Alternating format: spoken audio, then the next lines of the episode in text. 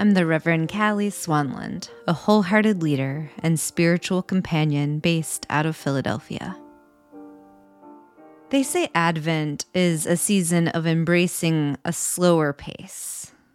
There are some times in life in which that sounds absolutely lovely and luxurious, like opting to take a nice lavender scented bath in the evening, or starting our day with a spirit connecting walk in the woods.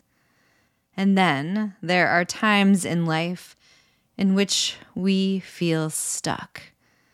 And the idea of a slower pace doesn't feel nourishing at all. Well, I've spent my Advent in a boot.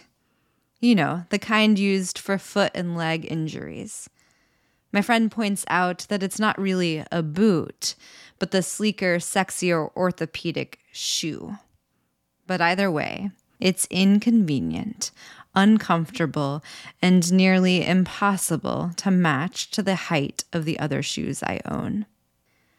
I've become quite cozy with my boot since breaking my toe almost three months ago. Such a silly, minute injury, which it turns out affects pretty much everything I do so I already feel accustomed to a slower pace. In this season, I've given up walking my kids to school, riding my bike for exercise, and meeting friends in the woods. Right before Advent began, my friend Jerusalem hosted a glorious event on her farm. It was called Foraging for Advent.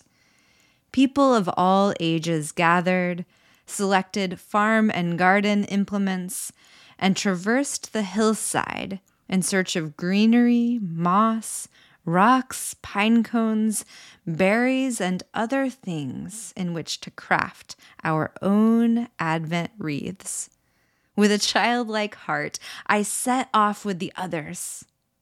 Well, for a few steps, then I felt the throbbing in my toe and remembered my bodily limitations. Traipsing over uneven terrain isn't an option for me right now. And yet, the necessary practice of slowing down doesn't appeal to me as a soul filling spiritual discipline this year. I wonder if others have felt this way perhaps Mary.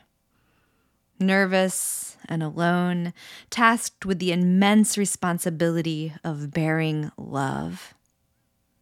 Perhaps those awaiting test results or court rulings that affect their livelihood. Perhaps those trying so hard to forge ahead, but finding themselves blocked at every single turn. I wonder, I wonder in what areas of your life you seek a more restful cadence. I wonder where the invitation to slow down feels frustrating or limiting. The prophet Isaiah says the people who walked in darkness have seen a great light.